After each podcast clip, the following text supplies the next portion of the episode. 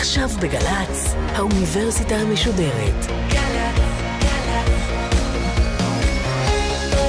מה שקורה עכשיו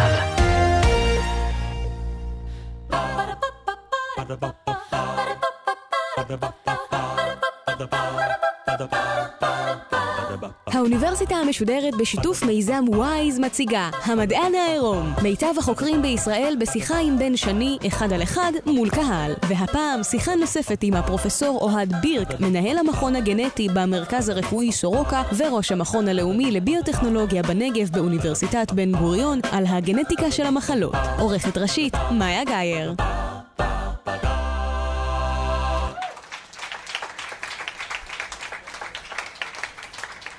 ערב טוב לכם, ערב טוב לקהל כאן בבאר שבע. נשארו לשבת פה משבוע שעבר. ערב טוב גם לך, פרופסור אוהד בירק. אנחנו התחלנו לפני שבוע את השיחה איתך על מה שאתה עושה כאן בנגב. בעיקר דיברנו על העבודה בקליניקה הרפואית, איך רופא גנטי פוגש לייעוצים גנטיים זוגות במצבים שבהם צריך להחליט מה עושים עם הריון, למדנו קצת את הנושא של מחלות גנטיות תורשיות, איך הן עוברות מדור לדור, מה התנאים שלהן להתפתח ובחלק הזה של התוכנית אני הייתי רוצה להגיע בכלל לסיבה שהביאה אותך לפה לבאר שבע. למה רופא או חוקר שמתמחה בגנטיקה יעזוב את מרכז הארץ, אני יודע, מכון ויצמן, המקום שבו דברים כאלה נחקרים וירצה להתיישב דווקא כאן? הנגב הוא מקום מופלא מופלא בהרבה דברים, בין השאר הוא מופלא באוכלוסייה שלו. יש כאן מרכז רפואי אחד, סורוקה, שמשרת קרוב למיליון איש. כולם מגיעים לאותו מרכז רפואי שמבחינת גנטיקה זה נכס אדיר, כי אתה והבן דוד השלישי שלך מגיעים לאותו מקום, לאותו מאגר נתונים. האוכלוסייה היא גם מאוד ייחודית. יש כאן קרוב ל-800 אלף יהודים, שחלק ניכר מהם אינם אשכנזים, ואנחנו עוד נדבר על זה שבעצם יש המון עבודה בתחומים האלה, והאוכלוסייה הבדואית של מעל 200 אלף איש שמתחתנים עם בני דוד ראשונים או שניים, 60 אחוז מהנישואים ו-80 אחוז מהנישואים הם בתוך אותו שבט, כששבט הוא בין 2,000 ל-10,000, 20 אלף איש. הנישואים בתוך השבט הם לא רק בדור הזה, הם ב-200, 300, 400 לפעמים שנה האחרונות. השילוב של זה עם נישואי הקרובים מביא לזה שיש מחלות גנטיות בשכיחות שנדירה בעולם.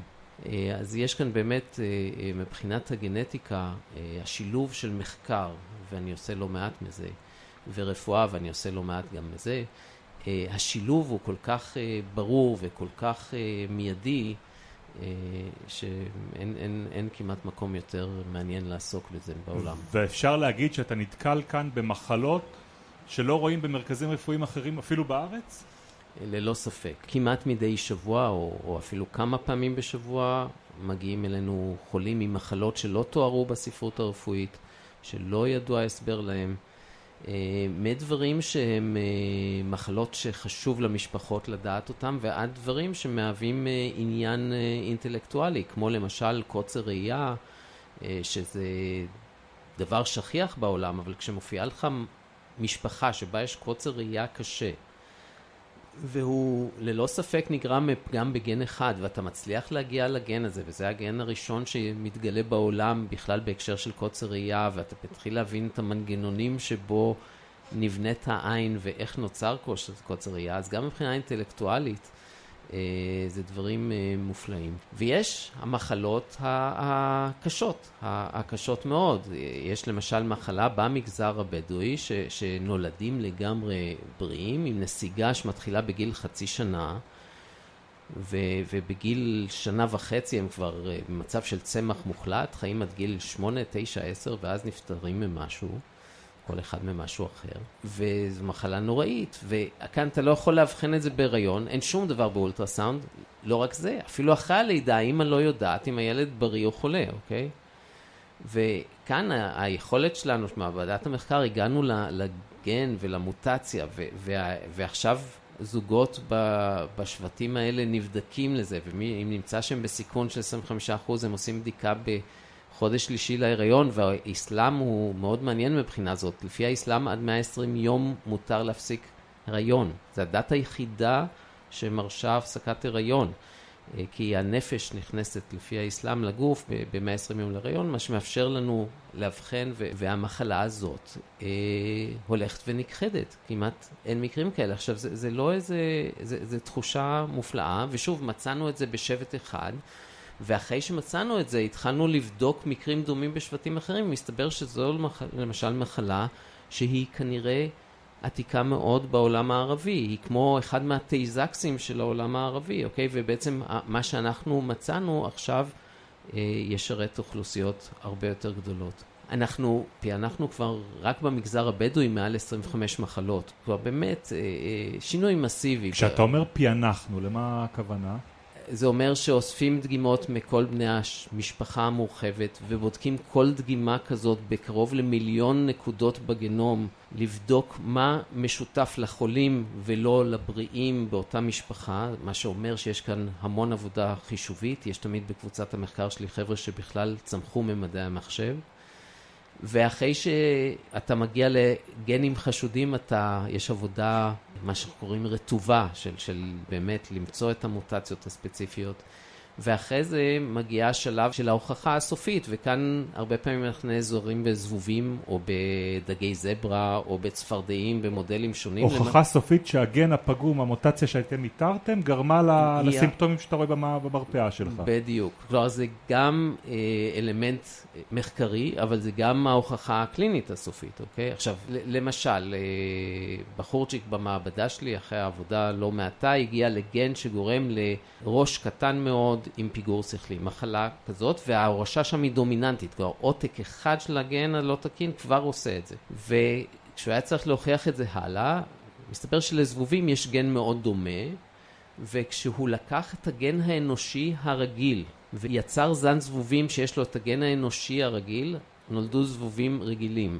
כלומר, ממש המוטציה האנושית עם הגן האנושי גרם לזבוב לפחות או יותר אותה מחלה כמו בבן אדם, ו- וזה סגר את, ה- את ההוכחה כאן. יש עבודות שאנחנו עושים עם צפרדעים, יש כאמור עם דגי זברה, אנחנו עובדים עכשיו גם עם תאי גזע, שאתה יכול היום לקחת ביופסיית עור, כלומר פיסת עור פצפונת, חצי מילימטר, אפילו פחות, לתרבט, לגדל במעבדה תאי עור של האדם, להסב אותם חזרה לתאי גזע, שהם עדיין לא ממוינים לשום תא, ואז לדחוף אותם להתמיינות של תאי עצב. ועכשיו יש לך במעבדה תאי עצב, או מקביל לתאי מוח של החולה. ואתה יכול להתחיל להבין מה קורה שם ביוכימית, ואולי אתה יכול להתחיל לחשוב על כיוונים טיפוליים, והכל מבוצע באותה מעבדה, כך שאתה יכול להוליך את זה מההתחלה עד הסוף, להגיע לתשובות אמיתיות. מצד שני, אנחנו גם בצד השני של הכביש עושים את הצד הקליני. אנחנו יושבים בבר על הרחוב הראשי בבאר שבע, מולנו בית החולים סורוקה, המרכז הרפואי, ולצידו האוניברסיטה. זה אומר שהחיבור בין שני המרכזים האלה אחד ליד השני מאפשר לך בעצם לפגוש בבית החולים משפחה שאתה מאתר במחלה גנטית ולהעביר את, את התאים שאתה לוקח שם ישר אל, אל מחקר באוניברסיטה. נכון מאוד, והיפה הוא בסופו של עניין להחזיר את זה חזרה לצד הקליני, ו, ויש לנו צוות גם בקהילה. אה, אנחנו מחזיקים צוות של מעל עשר אחיות דוברות ערבית במגזר הבדואי. מה הכוונה ו... להחזיר את זה לצד הקליני? לקהילה מציעים אחרי זה על חשבון משרד הבריאות בדיקות סקר חינם למחלות שגילינו. תראו, במחקר רפואי, הזכות לעסוק בו מבחינה אינטלקטואלית היא זכות שמעטים זוכים. ומי שזוכה, יש לו לפעמים פעם בחיים זכות שזה יוליך למשהו שיועיל לבני אדם בסופו של דבר. וכאן יש משהו יוצא דופן לחלוטין. אתה, אתה באופן שוטף אה, עושה פעילות מחקרית שעוברת מיד לצד הקליני, תוך חודשים בודדים, תוך שנה, הופכת לבדיקות סקר לאלפי אנשים, גם בדור הזה וגם בכל הדורות הבאים. כבר תה זקס שהתגלה לפני שנים לא מועטות, גם היום בודקים וגם היום מונים. כלומר, אתה מטפל באוכלוסייה עכשיו שסביבך, באוכלוסייה סביבך בעולם, אה, מחלות ביהודים ובערבים שפענחנו, ויחד עם זה גם בדורות העתידיים. אה, אז יש, יש סיפוק באמת אדיר. אה, אני מוכרח להגיד שגם במגזר היהודי, כלומר יש, יש שתי מחלות הכי שכיחות ביהדות ספרד שפוענחו אצלנו במעבדה. שתיהן התחילו כ, כאילו מחלה אחת, וזה גם נותן לכם את המורכבות של הדברים האלה. נוירולוגים של ילדים בארץ זיהו אה, חולים שנראו כאילו יש להם אותה מחלה, נולדים בריאים ויש איזו נסיגה שמתחילה בגיל כמה חודשים, ובגיל שנה, שנה וחצי עם נוקשות שרירים, פיגור קשה, אפילפסיה. חלקם מיהדות מרוקו, חלקם מיהדות עיראק, חלקם שילוב. ושברנו את הראש לא מעט, ובסוף הגענו אה, ביהדות עיראק למחלה שקראנו לה PCCA, והמחלה הזאת בעצם נולדים עם מוח רגיל, ואתה ממש ב-MRI רואה איך המוח עובר אטרופיה, הוא הולך ונעלם, הוא הולך וקטן, ממש בשנים הראשונות. מסתבר שבכלל המוטציה שמצאנו היא בגן שמקודד לחלבון שתפקידו להכניס סלניום. סלניום זה אחד מה... בטבליות הוויטמינים תראו שיש איזה מרכיב בתזונה שנקרא סלניום, שצריך כמויות זהירות ממנו. אבל בלי הגן הזה, הסלניום, לא משנה כמה נאכל, הוא לא מתפקד, הוא לא נכנס לתוך אה, חומצת המין או איזושהי אבן בניין של חלבונים שקריטית לאיזה 25 חלבונים אה, במוח. ביהדות מרוקו מצאנו מוטציה אחרת באותו גן, אוקיי? וזה מסביר, במקרה קרתה מוטציה כזאת ביהדות מרוקו ומוטציה אחרת באותו גן ביהדות עיראק. וזה הסביר את זה, וכשבדקנו שכיחויות, מסתבר שאחד מארבעים ביהדות מרוקו נושא את המוטציה ביהדות מרוקו, ואחד בארבעים ביהדות עיראק את המוטציה ביהדות עיראק. זה מתקרב כבר לשכיחות של התה זקס באשכנזים. כלומר, זה, זה המחלה הכי שכיחה ביהדות ספרד. וזה אותר כאן? וזה אותר כאן אצלנו. ו, ואחרי זה גילינו ביהדות מרוקו מחלה שנראית אותו דבר, ושהמנגנון לגמרי אחרת. שתי מוטציות שונות שמסתובבות ביהדות מרוקו, אחת היא ממרוקו ואחת היא מגירוש ספרד. אתה יכול לרדת באמת לרזולוציה היסטורית ולהבין באיזה שלב... אולי הקהילות האלה נפגשו? א', ההיסטוריה מלמדת אותך, ב', אתה חוזר למשפחות והן מספרות לך, וג', אתה יכול כן ומה לראות... ומה אתה מגלה? איזה מפגשים היסטוריים אתה מוצא? יש מפגשים מופלאים לפעמים. למשל, התחלנו לחקור עכשיו גם מה קורה ביהדות אתיופיה, והגענו במשפחה אתיופית עם מחלה קשה של מערכת העצבים, לגן ולמוטציה, והגיעה אלינו גם משפחה בדואית עם מחלה שנראתה דומה. והדוקטורנט שעבד על זה, היה לו איזה רעיון שנראה לי מטורף לגמרי, שאולי זה אותו דבר, והפלא ופלא, מסתבר שזה אותה מחלה, עם פגם באותו גן, ולא רק זה, אלא אותה מוטציה, ולא רק זה, אלא הראינו שהמוטציה נמצאת בתוך איזה מקטע של חצי מיליון בסיסים או אותיות בגנום, חצי מיליון מתוך שלושה מיליארד, כן? זה מעט מאוד, שהם משותפים למשפחה הבדואית הזאת, וליהודים האתיופים האלה. כלומר, מילים אחרות, שתי המשפחות האלה הן קרובות ובעצם ירשו אותו זה, וכשאתה הולך לספרי ההיסטוריה אז אתה מגלה שבעצם המשפחה הבדואית הזאת שהגיעה מאזור מסוים ממצרים, האזור הזה נהגו לסחור עם אתיופיה וכנראה שזה הבסיס בכלל לקרבה. אבל יש למשל אה, מוטציה בשבט בדואי שגורמת למחלת שרירים שמופיעה בגילאים יותר מאוחרים והיא זהה למוטציה שנמצאת ביהדות איראן. אוקיי? כל מיני חיבורים שאתה דרך הגנטיקה פתאום מגלה חיבורים היסטוריים שלא היית מעלה על זנב דעתך.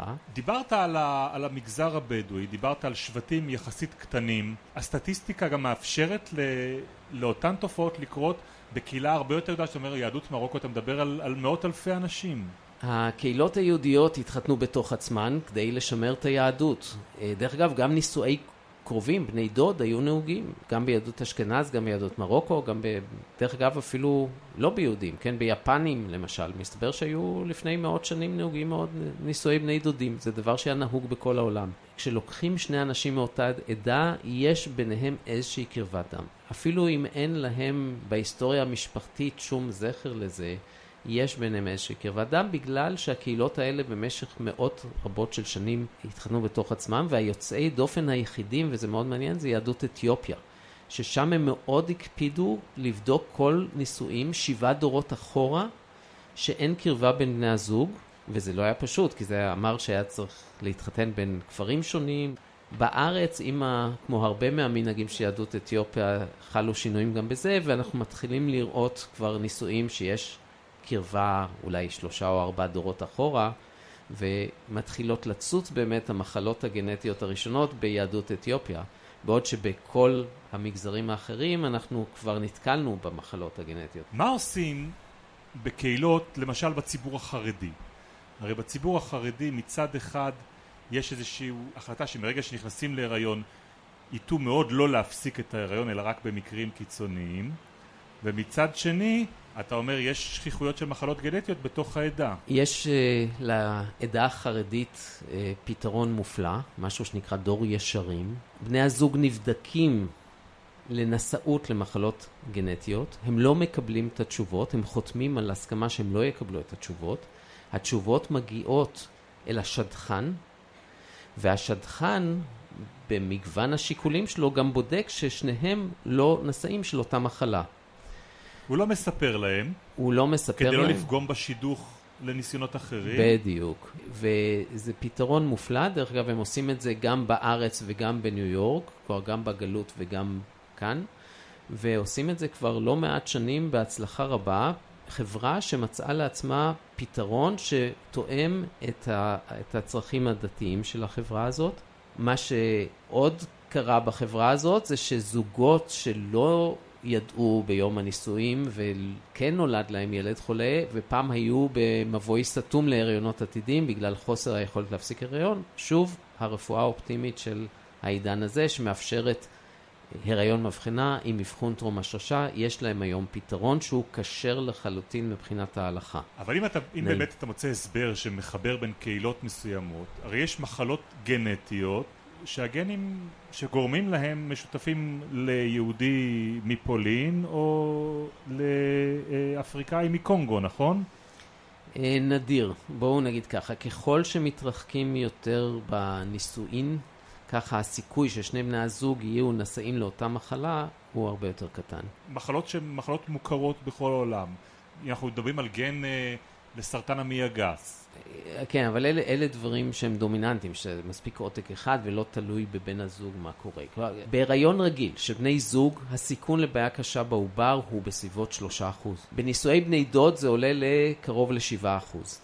בנישואי בני דוד כמו שיש במגזר הבדואי כאן, שזה לא רק נישואי בני דוד, אלא שבעצם זה דורות של נישואי בני דוד ונישואים בשבט, זה לפעמים עולה לעשרה, חמישה עשר אחוז אה, ויותר, אוקיי? איפה הטבע שם את הגבול אפשר לראות בגילוי עריות. באח ואחות הסטטיסטיקה מראה שבערך חמישים אחוז מהצאצאים ימותו. כלומר, הטבע שם את הגבול נורא נורא ברור, שזה המונח גילוי עריות קיים בכל ה... תרבויות, ו, ו, והנה כאן יש משהו שמוכיח שאכן לא, לא לזה התכוון המשורר. לגבי נישואי בני דוד, אה, כבר יש אה, מגוון של, אה, יש כאן סיכון, אבל הוא גבולי בהשלכות התרבותיות, החברתיות שלו. יש ארצות כמו פינלנד שאוסרות על נישואי בני דוד. יש ארצות כמו ישראל שמתירות נישואי בני דוד. יש בארצות הברית מדינות שונות בתוך ארצות הברית שאסור בהן נישואי בני דוד, ומדינות אחרות בתוך ארצות הברית שמותר בהן נישואי בני דוד. כלומר, על זה יש מגוון של uh, גישות בכל העולם.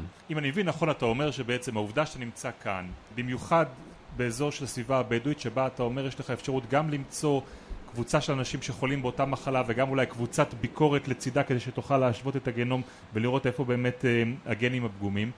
אתה יכול ללמוד מהאוכלוסייה הזאת גם על מחלות הרבה יותר רחבות, אני יודע מה, אוטיזם לצורך העניין? אנחנו לומדים מזה על מחלות כמו אוטיזם, כמו ADHD, attention deficit, כן, הפרעות קשב וריכוז. אנחנו מוצאים גנים לדברים האלה. זאת אומרת, אוטיזם מחלה שאנחנו יודעים שקשה מאוד לאבחן אותה, לא מאבחנים אותה בדרך כלל טרום הריון.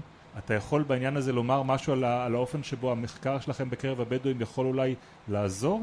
אנחנו כרגע חוקרים שלוש משפחות מאוד נרחבות עם, עם אוטיזם, אבל uh, צריך לדעת שכיום, ב-2016, בעולם, בערך בעשרה אחוז מהמקרים של אוטיזם אנחנו יכולים כבר להגיע לתשובה באופן קליני לגורם לאוטיזם, ב-90 אחוז מהמקרים לא. ובעצם אוטיזם הוא כנראה סל מאוד גדול של הרבה מחלות שונות, שנובע מהרבה סיבות, וזה לא שאנחנו נמצא גן אחד והוא הגן לאוטיזם, אלא מוצאים גן שגורם בחלק מהמשפחות וגן אחר באחרות, ובחלק מהמשפחות זה יהיה שילוב של כמה גנים. אה, זה, זה אוסף של מחלות והפתרון לא יהיה טריוויאלי, אבל המציאה של הגנים מאפשרת להבין את המנגנונים הביוכימיים שבהם המחלה קורית. וכשאתה מבין את המנגנון הביוכימי, זה מאפשר לחברות תרופות לפתח תרופות באופן מושכל, באופן הגיוני ומתוכנן. והמחקר במשפחות הייחודיות האלה, שדרכן אנחנו יכולים להגיע לגן, אפילו אם הגן הזה הוא באחד או שני אחוז מהחולים במחלה הזאת, נגיד באוטיזם בעולם, אבל זה נותן אשנב שמסביר את המנגנון של המחלה, ודרך זה אתה יכול הרבה פעמים להגיע לגישות טיפוליות או לפיתוח של תרופות בהמשך שיהיה יעיל גם באחוזים הרבה הרבה יותר גדולים. פרופסור אוהד בירק, יש לנו קהל גדול כאן בבאר שבע הערב, אני מקווה שבשלב הזה גם יש לקהל הזה מה לשאול אותך. כן. היי, אה, אני לי. אה, רציתי לשאול בנוגע למחלות אה, נפשיות. האם זה דבר שגם אה, הוא גנטי, ואם כן, האם אפשר אה, לגלות את זה מראש? מחלות נפש זה תחום אה, תמיד רגיש באוכלוסייה. יש נטייה גנטית לחלק ניכר מהמחלות האלה. זה לא לרוב בסדר גודל של 50% סיכון או 25% סיכון, זה באחוזים לרוב בודדים של סיכון מוגבר. אצל קרוב דרגה ראשונה, בן, אח, אחות, הסיכוי הוא, הוא יותר משמעותי. כשאנחנו, ככל שאנחנו מתרחקים, בן דוד, וודאי כבר בן דוד שני, אנחנו מגיעים לסיכונים כמעט כמו באוכלוסייה הכללית. ההסתכלות על מחלות נפש היא, היא היום הסתכלות כמו על כל מחלה. יש תרופות שעובדות נהדר, יש אנשים שבעמדות מפתח בכל מיני תחומים שלא היינו מעלים על זנב דעתם, דעתנו שיש להם מחלת נפש. וזה עוד איזה צד של החיים שחיים איתו. כן. נועם, סטודנט לרפואה. היום שבו אה, רפואה ציבורית יהיה ריצוף גנטי לכל אה, אחד ואחד מאיתנו, אם זה איפשהו באופק, ואם יש תרופות שיכולות להיות מוכוונות גנטית אה, בהיצע ככה לקהל הרחב בתקופה הקרובה או בעתיד. היכולת לקבוע את רצף הגנום, לפחות החלק המשמעותי המקודד שלו אצל אדם, היא מאוד פשוטה היום, אוקיי? יש היום יכולת לעשות זה בעד קרוב ל-500 דולר. זה מגדיר כמה דברים. זה מגדיר למשל האם אדם צפוי להיות חולה במחלות, האם הוא נושא מחלות שהוא יכול להוריש לצאצאים שלו, האם אה, תרופות במינון מסוים אה, יתאימו לו או שהוא אמור לקבל במינון אחר. כלומר, יש הרבה דברים בו מועילים מאוד. האם הוא צפוי לבעיות לב ולא לסרטן, ולכן הוא יהיה יותר במעקב אחר בעיות לב ולא לסרטן, או להפך. אז יש המון יתרונות וחשיבות, וטכנית זה אפשרי, וזה אפילו, אה, כשחושבים על זה, מאוד משתלם למערכת הבריאות לעשות את זה. המגבלות הן אתיות, המגבלות הן אה, נפש האדם. כי כשאתה עושה דבר כזה, אתה יכול לגלות בגיל אפס שהסיכון שלך לסרטן, של בחורה לסרטן שד בגיל 35 הוא מאוד גבוה.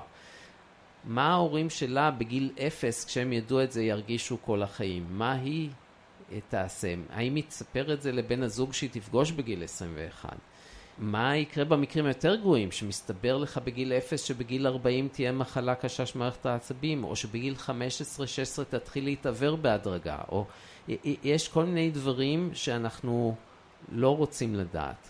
אנחנו ו... לא רוצים לדעת, אבל יש אנשים שרוצים לדעת. נגיד חברת ביטוח מאוד רוצה לדעת אם אתה פציינט טוב או לא טוב שלה. אה, ישראל הייתה מהמדינות הראשונות שיצרו חוק גנטיקה בשנת 2000, והחוק הזה מאוד מאוד הגביל את היכולת של חברות ביטוח להשתמש במידע הגנטי.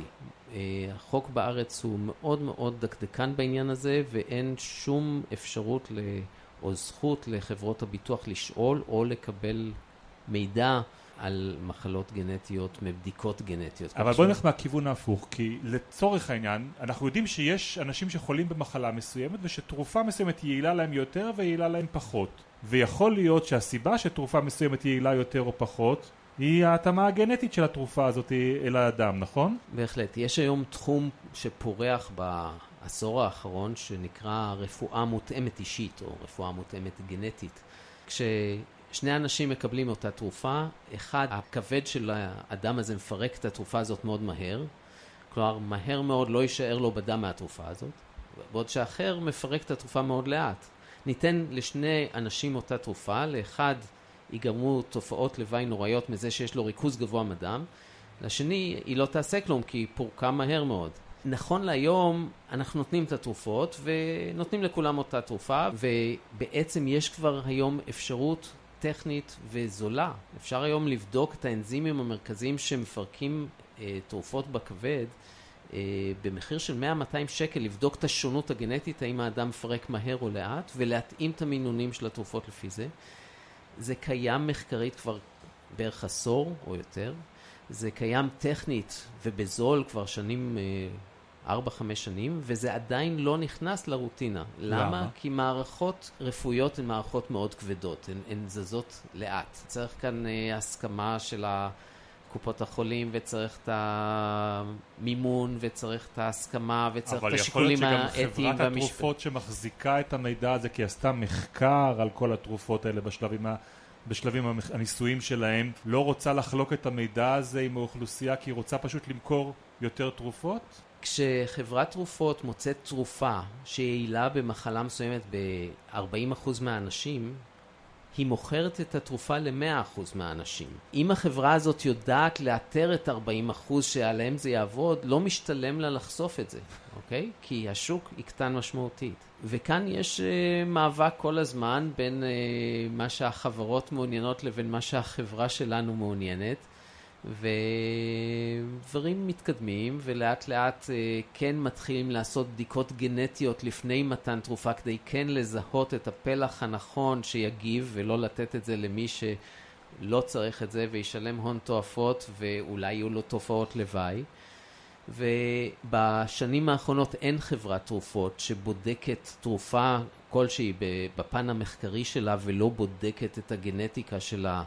מי שמשתתף בניסויים ומנסה לזהות ולאתר את הפלח של האוכלוסייה שיגיב לתרופה הזאת. כמה היא חושפת את זה וכמה לא, אה, זה בידי החברה.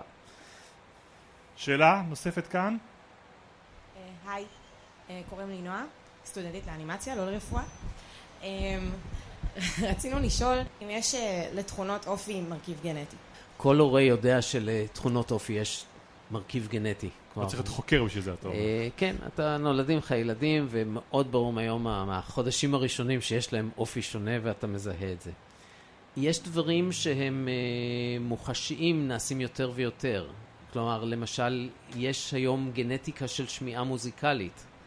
אה, יש למשל עבודות מאוד יפות על כלבים, שאתה משווה גולדן רטריבר לרוטוויילר, כן? ודרך זה הגיעו לגנים של התנהגות שיש להם גם מקבילים בבני אדם. אז יש המון עבודות, המון מידע שמצטבר. הוא לא משמש ברפואה, הוא כן משמש לסקרנות הטבעית שלנו בשביל לדעת, והוא כן יכול לשמש מבחינת תרופות. כי אם אתה מבין מה הגן שגורם לרוטוויילר להיות אגרסיבי, ויש גן מקביל אצל בני אדם, ואתה מבין דרך זה מנגנון של תוקפנות בבני אדם, אתה יכול לחשוב על זה שבמקרים מאוד קיצוניים תוכל דרך זה אה, לפתח תרופות, דרך ההבנה שנובעת מהמידע הגנטי שמצטבר. פרופסור אוהד בירק, אנחנו ממש קרובים לסיום, ולסיום אנחנו רוצים ממך תשובות מהירות לסבב האחרון הזה של השאלות. מהירות ממש. מה המחלה שאנחנו הכי קרובים לפריצת דרך בה? אצלי כרגע במעבדה אוטיזם. אוטיזם, אבל כדי שהמאזינים ש... שמאזינים לנו ושומעים אוטיזם, אתה מדבר אולי על איזשהו מרכיב אחד מתוך כלל המרכיבים שקוראים נכון, לאוטיזם, לא נכון, לא לכלל האוטיזם. ממש לא. מה הפרט הכי טריוויאלי שאנשים רוצים לדעת על העובר שלהם? שהוא בריא. זה, זה מתחיל בזה ונגמר בזה, והכי חשוב להם זה המוח שלו. מה אנשים בשום מקרה לא רוצים לדעת, אבל אתה יכול לדעת? אה, דברים לטווח ארוך, דברים אה, גבוליים, דברים שהם לא שחור לבן. אנשים, לפעמים אנחנו חושפים בטעות, או לא בטעות, במקרה. כלומר, אדם עשה בדיקה בהיריון למשהו, ו- ו- ונמצא משהו גבולי, ואנשים אוכלים את הלב בכלל שמצאנו את הדבר הזה, ולנו מבחינה חוקית אין לנו ברירה אלא לספר. הדברים הגבוליים של החמישה אחוז, עשרה אחוז סיכון למשהו, הם דברים נוראים ש- שאנשים לא רוצים לדעת. וברמה של מספר, נאמר, תוחלת חיים, זה דבר שאתה גם יודע אחרי שאתה עושה בדיקה כזו? אה, בסוף נדרסים כאן בכביש בינינו לסורוקה, אתה יודע, כאילו, תוחלת כן. חיים זה דבר גמיש. הזכרת קודם את הקיט שאפשר באמצעותו כבר לבדוק לכל אחד את הפרופיל הגנטי שלו. אתה את שלך כבר ריצפת, בדקת? אני את שלי לא בדקתי, אני יודע שאני אמות בוודאות ואני רוצה להשאיר לי לא מעט סקרנות של מתי, איך ולמה. אז נשאר סקרנים בסוף השיחה המרתקת הזאת. תודה רבה רבה לך, פרופסור אוהד בירק. תודה גם לעורכת שלנו, מאיה גייר, למי שערכה את ההפקה ואת התחקית התוכנית הזאת, אביגיל קוש, ולתום נשר שסייעה לה, לטכנאים שלנו, בני יהודאי ובן קטן. תודה נוספת לעדן ספקטור, לשותפים שלנו בעמותת וויז, השותפים שלנו במדען העירום, תעקבו אחריהם ואחרי דף הפייסבוק של האוניברסיטה המשודרת, ועד הפעם הבאה, כאן מבאר שבע, לילה טוב לכם.